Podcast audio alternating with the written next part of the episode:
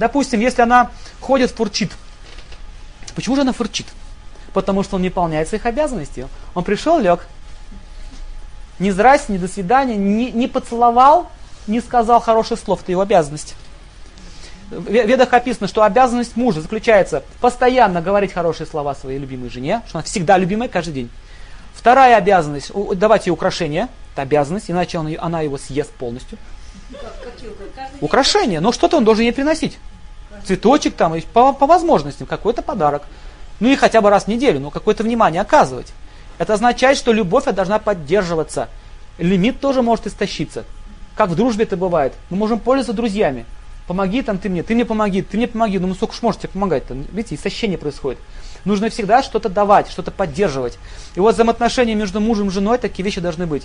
Она должна постоянно говорить ему ласковые слова и не упрекать его, а он должен говорить ей, что я тебя люблю, ты самая хорошая. Это очень важно. Если он так будет делать, она не будет болеть будет вся красивая, у нее будет стимул.